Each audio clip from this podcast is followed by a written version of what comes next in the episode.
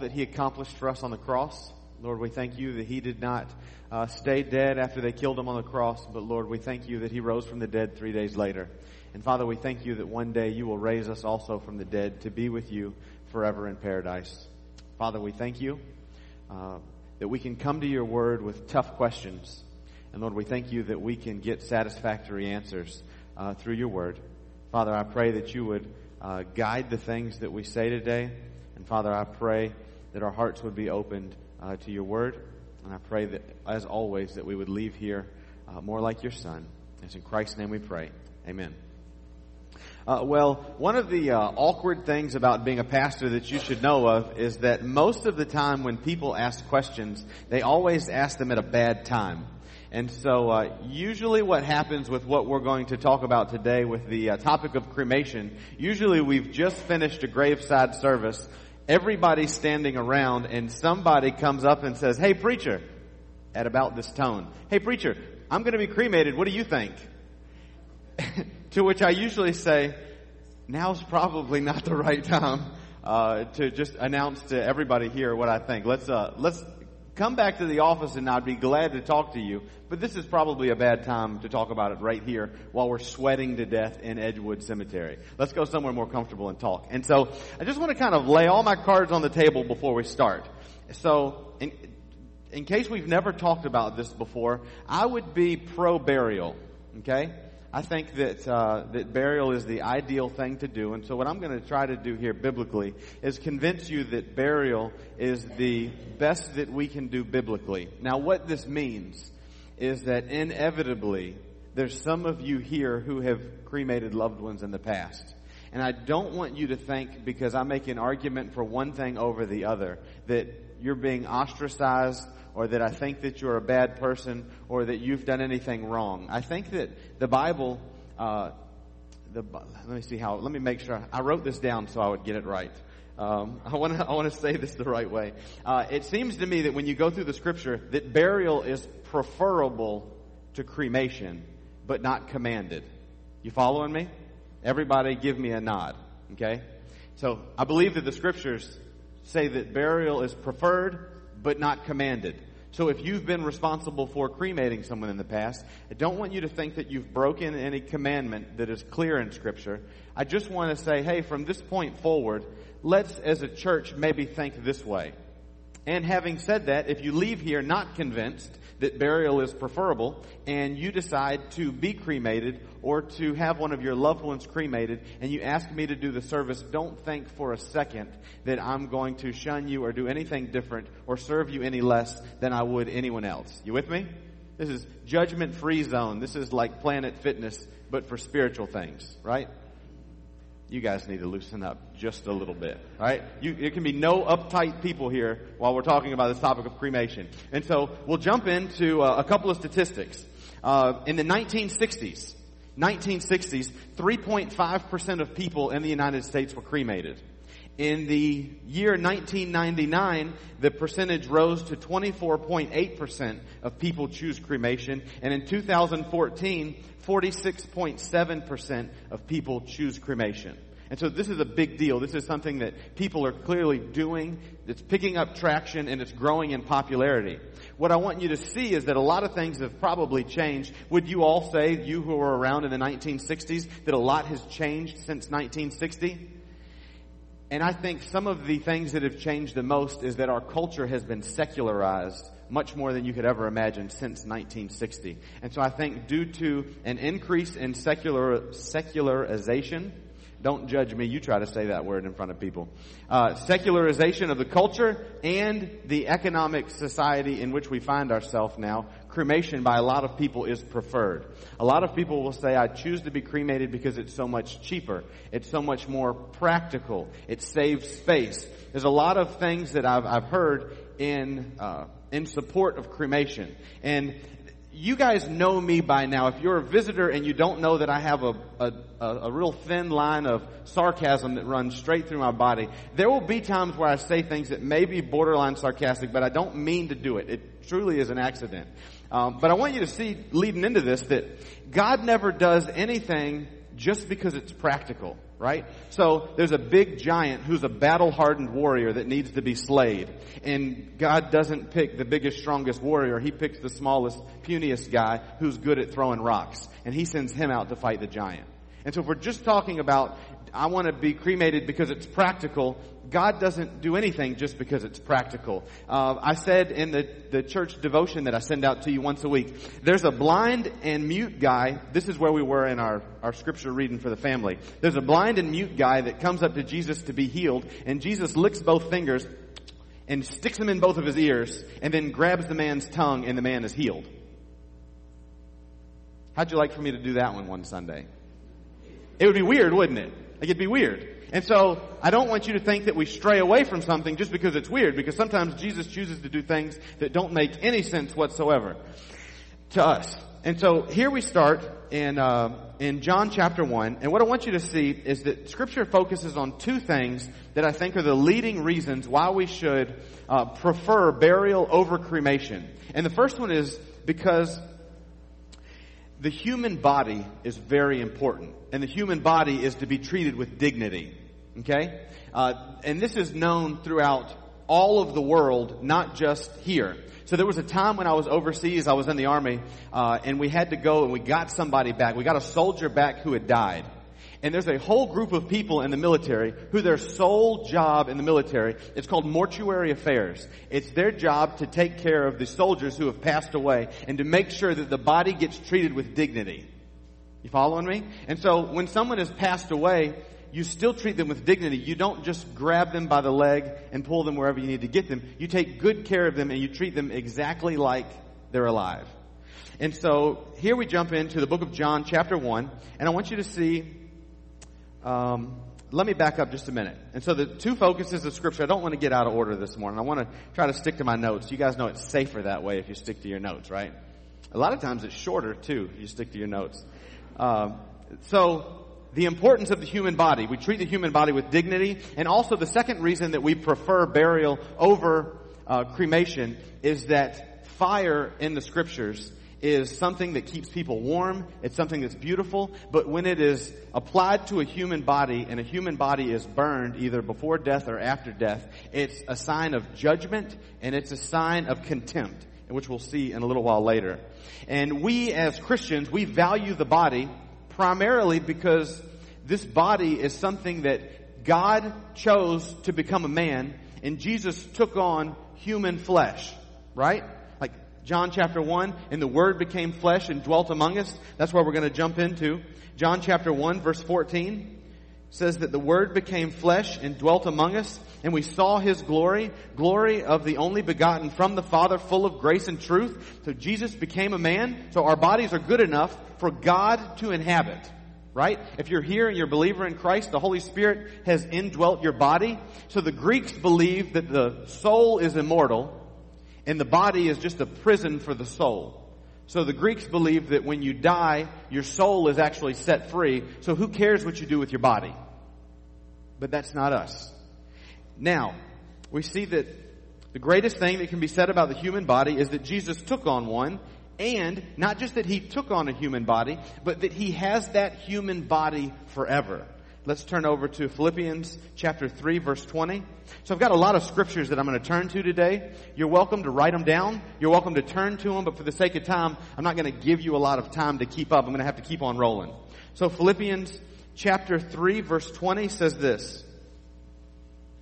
For our citizenship is in heaven, from which also we eagerly wait for a Savior, the Lord Jesus Christ, who will transform the body of our humble state into conformity with the body of his glory by the exertion of the power that he has even to subject all things to himself. And so I'm going to read that again. For our citizenship is in heaven, from which we also eagerly wait for a Savior, the Lord Jesus Christ, listen to this, who will transform the body of our humble state into conformity with the body of His glory by the exertion of the power that He has even to, sub- to subject all things to Himself. Then we'll go over to the book of 1 Corinthians, couple pages to your left, 1 Corinthians chapter 6, verse 13. And then we'll back up and we'll talk about a few things uh, about the body. 1 Corinthians chapter 6, verse 13. Food is for the stomach and the stomach is for food. But God will do away with both of them.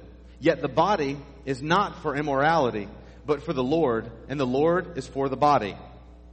Now God has not only raised the Lord, but will also raise us up through his power.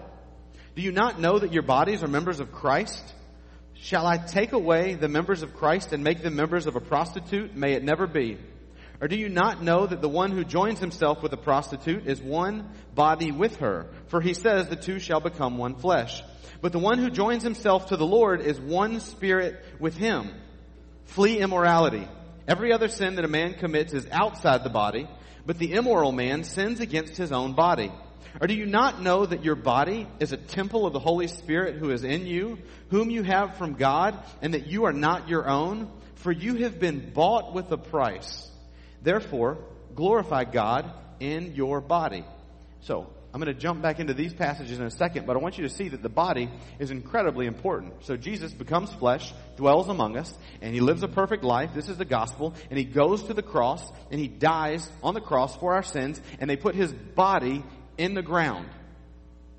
Three days later, that body is resurrected and raised, right? Never to die again.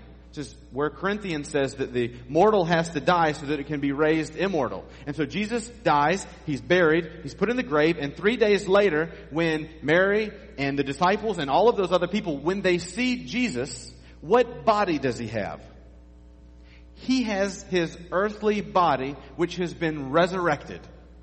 Now, there's going to be some things that are going to leave you wanting in this explanation, but we have covered all of these things on Wednesday night. We have gone in pretty good detail in our in our series about heaven, explaining tons of this stuff. So I want to encourage you to come because there's a bunch of stuff that we just don't have time to get. However, what I want you to see is that the body is important. Jesus' body was important. It's put in the ground, and then that same body is raised to life again. When uh, Thomas shows up, Thomas is doubting that Jesus has been raised from the dead, and Jesus walks up to him with the same body he has that's been resurrected, and he shows him scars to say, hey pal, this is me. My body has been resurrected. And I want you to see that heaven is a material place. Sometimes people have views of heaven that when you leave this earth, your spirit goes up and there's just a spirit world out there, but the Bible paints a completely different picture if heaven is just a spiritual place where your spirit is with God's spirit, and it's just kind of this uh, melting pot of spirits, why did Jesus have to raise from the dead physically? Is Jesus the only one with a physical body? And the answer is no. When each of us get to heaven, God willing, we will all have resurrected bodies and we will live in a physical heaven throughout all eternity. You with me? Give me a little head nod. That's Wednesday night catch up stuff. And so what I want you to see also out of the book of 1 Corinthians is that there's a couple principles that deal with your body. And the first is, is that your body is a temple of the Holy Spirit.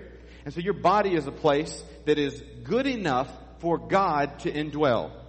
Then I want you to see that Christ died, and this is, these are just four points out of 1 Corinthians, uh, chapter 6, 13 through 20.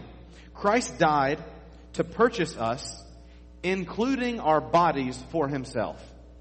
And so when Jesus died on the cross, he didn't just die for your soul, but he died for your body also. With me? And so we're supposed to be glorifying God with our bodies. And so Jesus died to purchase us, including our bodies for himself. And then in verse 3, if Jesus, excuse me, not verse 3, but the third point is that if our bodies don't belong to us to use as we please, but our bodies belong to Him for Him to use as He pleases. So that means if your argument has ever been, well, I want this, it's null and void. Because as a Christian, your question or your, your, your statement should be, I want to be used to glorify God however He pleases. To say that you want something that's contrary to what God wants, not a good idea.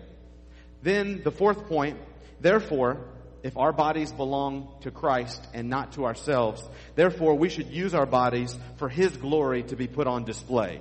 And so we should use our bodies in such a way that bring glory and honor to God in everything that we do. Following me? Now, if we treat the bodies with respect, this is serious as I can be for a second. I gotta take a quick time out. If our bodies belong to the Lord, right?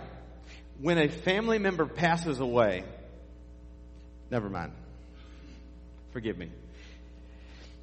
Stick to the notes, preacher, right? All right. So, our body is God's dwelling place. Our body is purchased by God. Our body is God's possession and our body is to be used for God's glory. And the body is not meant for destructions. Go over to the book of Romans, chapter 8.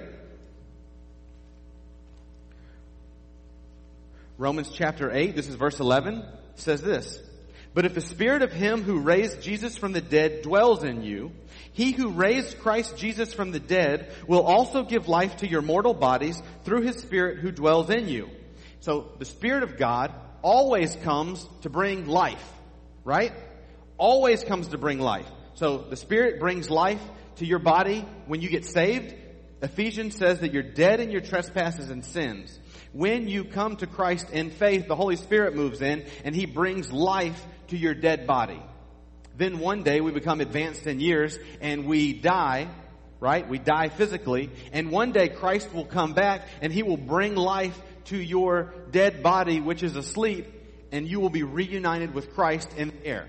And so the Spirit, Jesus, God, the Trinity, they're always life-giving and they're not into destruction. When do you get to a point in scripture where you just destroy something that God has called good? And the answer is you don't. We'll keep going over into the book of 1 Corinthians chapter 15 again. 1 Corinthians chapter 15. And I want you to see that the body will never be discarded. So your body, even when dead, even when taking up space, even when we pay more to put you into the ground than we would to burn you through cremation, your body never gets discarded in God's economy. He says this. This is 1 Corinthians chapter 15 verse 35. But someone will say, how are the dead raised? And with what kind of body do they come? He says, not me, you fool. That is which you, that which you sow does not come to life unless it dies. And that which you sow, you do not sow the body which is to be, but a bare grain, perhaps of wheat or something else. But God gives it a body just as he wished, and to each of the seeds a body of its own. Verse 42. So also is the resurrection of the dead. It is sown a perishable body, it's raised an imperishable body. It's sown in dishonor, it's raised in glory. It's sown in weakness. It's raised in power. It's sown a natural body. It's raised a spiritual body. If there is a natural body, there is also a spiritual body. And so what he's telling you is that listen, when you plant something, when you plant an oak tree, an acorn dies. The acorn goes into the ground and then it's brought to life an oak tree. You following me? Every seed that gets planted in the ground has to die first before it can be raised to a life-giving plant. That's just how the whole thing works. That's the extent of my farming knowledge, okay? You don't take seeds, burn them, and then put them in the ground and expect to get any sort of crop. You following me? There's imagery here that you and I, our bodies, are seeds. And when they die, they're to be put into the ground. And once they die, they're going to be raised again imperishable. And so there's a lot of imagery here. You take a body that's dead, you put it in the ground, and then when Christ comes back, that body is raised imperishable. Hope you see the imagery that God is working with here. And if, if you think, well, preacher, that's just imagery. If you were to go to the Old Testament, there's all sorts of times when God gets real, real, real bent out of shape when people mess up imagery that he's got set up. You go to the book of Kings, and Saul is the king, and the prophet, uh, I believe it's Samuel at the time, the prophet Samuel uh, tells Saul, who's the king, wait for me to do the sacrifice. And Saul doesn't wait for him, and Saul plays the role of prophet, priest, and king. And God says, no, that imagery is meant for Jesus Christ and Jesus alone. And it's after Saul, it's after Saul makes that sacrifice that he wasn't supposed to, that the Lord is done using him. There's another time in Scripture. Go to the book of Exodus. Moses. Moses is in the wilderness. Uh, they don't have any water, and so God tells Moses, "Strike the rock, and I'll give you water." He strikes the rock with his staff. Water gushes out enough to feed millions, of, enough to give, quench the thirst of millions of people. The next time the people are wandering in the wilderness and God says, Moses, speak to the rock. And Moses takes his staff out of anger and he strikes the rock again. And the rock, being an imagery of Christ, was only meant to be struck one time. And when Moses messed up that image that God was painting, it was enough for Moses not to enter the promised land. And why didn't he get to enter the promised land? Because he didn't regard the Lord as holy. And so, brothers and sisters, when you mess up the imagery that God has put in place, he takes it very, very serious. And so if we keep going, we're in the book of 1 Corinthians, you see that the body is compared to a seed that gets put into the ground, dead, and then it's raised to life. Then he says, so also, this is verse 42, is the resurrection of the dead. Sown a perishable body, raised an imperishable body. Sown in dishonor, raised in glory. Sown in weakness, raised in power. It's sown a natural body and it's raised a spiritual body. And all of this scripture breaks down if you burn the body. This scripture and this imagery only makes sense if you take a complete whole body and you put it into the ground. You plant it. Because that individual is viewed as sleeping, we'll get to until a time when the body is going to be awoken. And we'll hit that pretty soon. Sure, we'll hit that right now. Funny you should say that. 1 Thessalonians chapter 4, verse 5. This is a scripture that we read all the time uh, at funerals. It's a very encouraging scripture. 1 Thessalonians chapter 4, verse 15. Paul is encouraging the Thessalonians not to be sad because brothers and sisters in Christ have passed away. And he says this in chapter 4 of 1 Thessalonians verse 15. He says, For we say this to you by the word of the Lord, that we who are alive and remain until the coming of the Lord will not precede those who have fallen apart.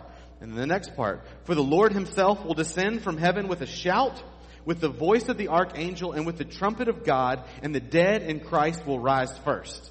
Now this is pretty interesting the first Christians, the early Christians, called places where you put dead bodies, they called them a word that we have transliterated cemetery, but the original definition of the word meant sleeping places. And so when the first Christians buried the dead, they put them, not in a cemetery, but they put them in a place called a sleeping place. So if you view a cemetery as a sleeping place, don't you think that makes perfect sense why the Lord is going to descend with a shout? Why the Lord is going to descend with a trumpet blast. Hey, pal, get up. It's go time. It's time to go. I'm, I'm coming. I'm going to take you with me. Get out of bed. If you've never been in the army and woken up to the sound of a trumpet, you haven't missed a thing. Okay? It get, when somebody blows a trumpet anywhere near you, it gets you out of bed. Quick. Now, that breaks down over time because eventually you can sleep through it. But, uh, it, at first, when they do it for the first time, real loud. It's just as effective as a metal garbage can being thrown down a hallway. Just as effective and just as loud. And so what I want you to see is that the early Christians viewed death as sleeping. That's why Paul says those who sleep aren't going to beat us to heaven, but there's going to be a trumpet blast and there's going to be a shout from heaven. And everybody is going, even if you've died first. So there's a ton of symbolism. You've got the sowing of the seed, and then you have, also have the resurrection being viewed as a body waking up from the dead. And so those are, your main biblical evidences for why we should bury bodies. Then you move on to why is it not a good idea? Oh, or let me re- rephrase that. Why is it not preferable to burn bodies? And I'm going to use the terminology burn bodies on purpose because sometimes we use the word abortion and it has a it has a clinical sound to it. It makes it sound more sterile than it is. If you were to say uh, dismembering babies. It has a much different pull to it, but both of those words mean the same thing. And so I'm going to, on purpose, use the word burning bodies for the sake of uh, making a point. If you go over the book of Joshua, chapter 7, Joshua is going about doing what the Lord has called him to do. And there's a guy who messes everything up. If you remember, the Lord says, follow me in everything you do. Keep my law and you'll have success wherever you go. Well, there's a fella who is amongst Joshua's crowd and he doesn't do that. This guy's name is Achan. You're all familiar with Achan's sin, I think. Achan goes into the city of Jericho. They're kicking butt and taking names and Achan, and the Lord, before they go in, says, don't take anything. Everything in the city of Jericho belongs to me. Achan goes in there and he goes, wow, that lump of gold looks real nice. That robe looks real nice. And so Achan grabs a few things from Jericho and keeps them when the Lord told him not to. And so I want you to see what his punishment is. And this is in the book of Joshua, chapter 7, verse 25. I'm going to start in verse 24. It says, Then Joshua, this is after they've figured out who done it. Chapter 7, verse 24. Then Joshua and all Israel with him took Achan the son of Zerah, the silver, the mantle, the bar of gold, his sons, his daughters, his oxen, his donkeys, his sheep, his tent, and all that belonged to him, and they brought them up to the valley of Achor. Joshua said, Why have you troubled us? The Lord will trouble you this day. And all Israel stoned them with stones, and they burned them with fire after they had stoned them with stones. And so the first big punishment after the flood that you see of sin. Somebody dies and then their body gets burned as a punishment for sin. If you keep going over to the book of Hebrews chapter 9, Hebrews chapter 9 verse 27 says this, And in as such as it is appointed for men to die once, and after this comes the judgment. So we all are comfortable with the fact that we're all going to die, I hope. And hopefully we're all comfortable with the fact, it should be common knowledge that after you die, there will be a judgment. And so what I want you to see is that when you die, if you are in Christ, if you have put your faith in Christ, He's forgiven you of your sin, you will go on to live with Christ forever. If you have denied Christ, and you are separated from God into hell, your eternal place is in a lake of fire with Satan and his fallen angels. And so there's a lake of fire reserved for Satan and his angels. And I just want you to see that it doesn't make any sense, biblically speaking. I say this with the utmost respect. To take someone who's supposed to be planted in the ground to be raised up to enjoy Christ forever, it doesn't make sense to do with their body the same thing that's going to happen to the body of an unbeliever who's separated from God forever. I want you to see that a body burial is much preferred not to go through the fire. So, if we keep going, I want you to know a couple facts about cremation. The first cremation in America took place in 1876. It was accompanied by readings from Charles Darwin and the Hindu scriptures. So if you wonder how cremation got its start in America, it was from, or it happened by someone who wanted Charles Darwin read at their funeral and someone who wanted the Hindu scriptures read at their funeral.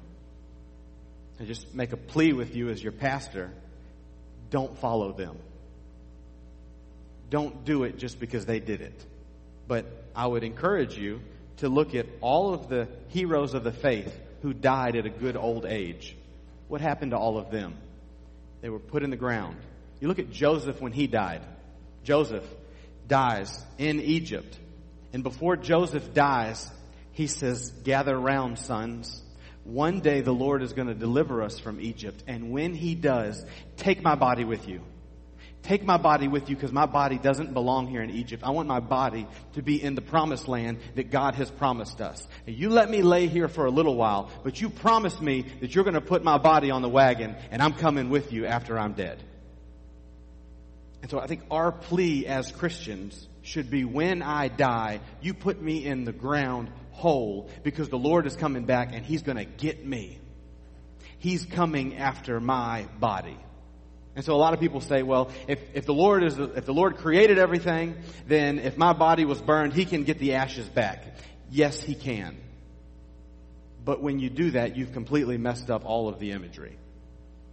The encouragement should be that when you die, I get to stand over your dead body at your funeral.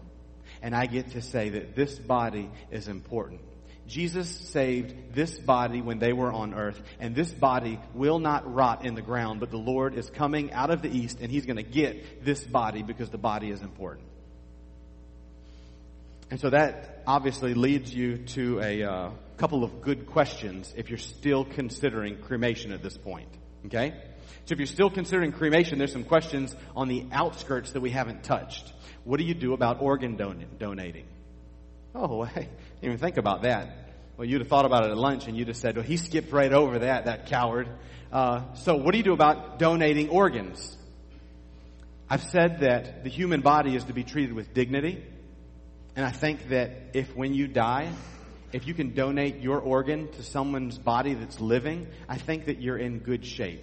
Because that person's living body is just as important as your dead body. And if you have something that you can give them, by all means, I think that you're in good shape doing it. If you look at my license, I'm an organ donor. Don't take them before I'm gone, but eventually I'm going to let go of them. So what do you do then to somebody who wants their body donated to science? Now you've gotten into an ethical range that's way outside of what I'm comfortable with. But Jack Powell is going to answer every single question on Wednesday night. Any question you have. No. And John's going to help him, obviously. He just recruited John. And then, no. If, uh, when it comes to donating your body to science, we have said that the human body is to be treating, treated with dignity. And that living bodies are important just like dead bodies are. I'm not a ethics guy. I'm not an incredibly educated guy, but I think that when there's a need for medical research to save living people, I don't think that you're in bad shape if you decide to do that. I don't plan on doing it. I do think that you need to consider after you donate your body and they do whatever they do with it uh, when you've donated it to science.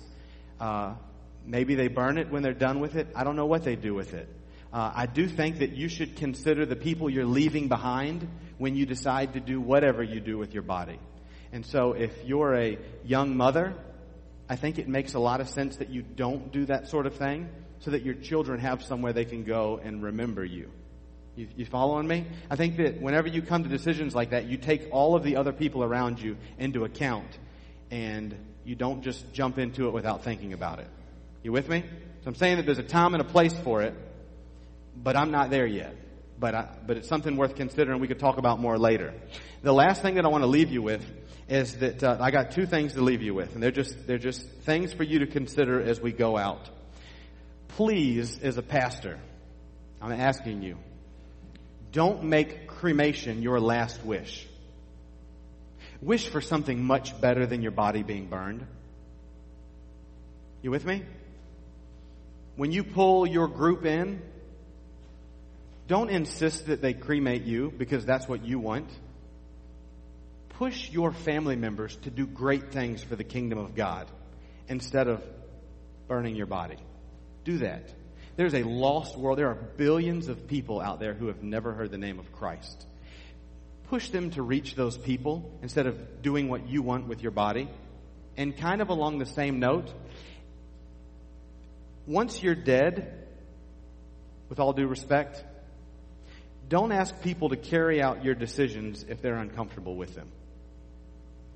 I think that'd be very unchristlike to do with your last breath. You following me? I think that if your whole family is against cremation and you are for it, I think it's a selfish thing to ask your family to cremate you. And I say that with the utmost respect. If your family doesn't have much money and you want to bury your family, I would be more than happy to contribute to putting you in the ground so that you don't have to do something that violates your conscience. You following me? And I think this would be a good practice for churches to have. To maybe have some money set aside, or if there's somebody who can only afford cremation, maybe we jump in and help so that they can give them a proper burial.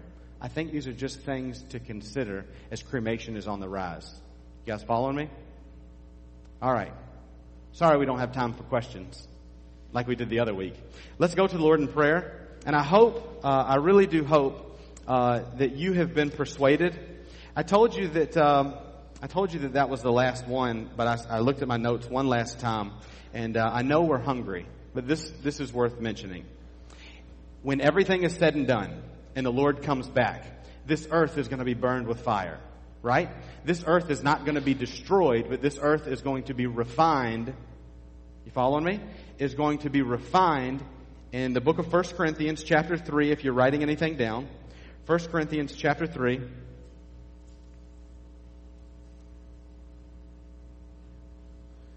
Verse 10 through 17. Paul says that any man who does anything on the foundation of Christ is building with fine stones, with gold, with silver, silver, and other fine things. And he says that any man who doesn't build on the foundation of Christ is building with wood, straw, and stubble. And it says that at the end days, when the earth is destroyed with fire, everything that wasn't built on the foundation of Christ is going to be burnt up. And everything that was built on the foundation of Christ is going to last. And so this is the order of events that I think is going to take place. Whatever with the tribulation is going to take place. At some point in time, I'm not saying that they're going to have, forget I even said the word tribulation before you uh, end of time folks jump me after church. At some point in time, Christ is going to come back and he's going to, he's going to get all of the believers that are on earth and he's going to get all of those who have died in Christ. He's going to get all of them on earth and the only thing left on the earth is going to be unbelievers and then the earth is going to be burned up with fire. And so one day everything unholy will be burnt up and the things for Christ are going to last. That's why Jesus comes back for you is so that your body isn't burnt up with the rest of the unholy things left on the earth.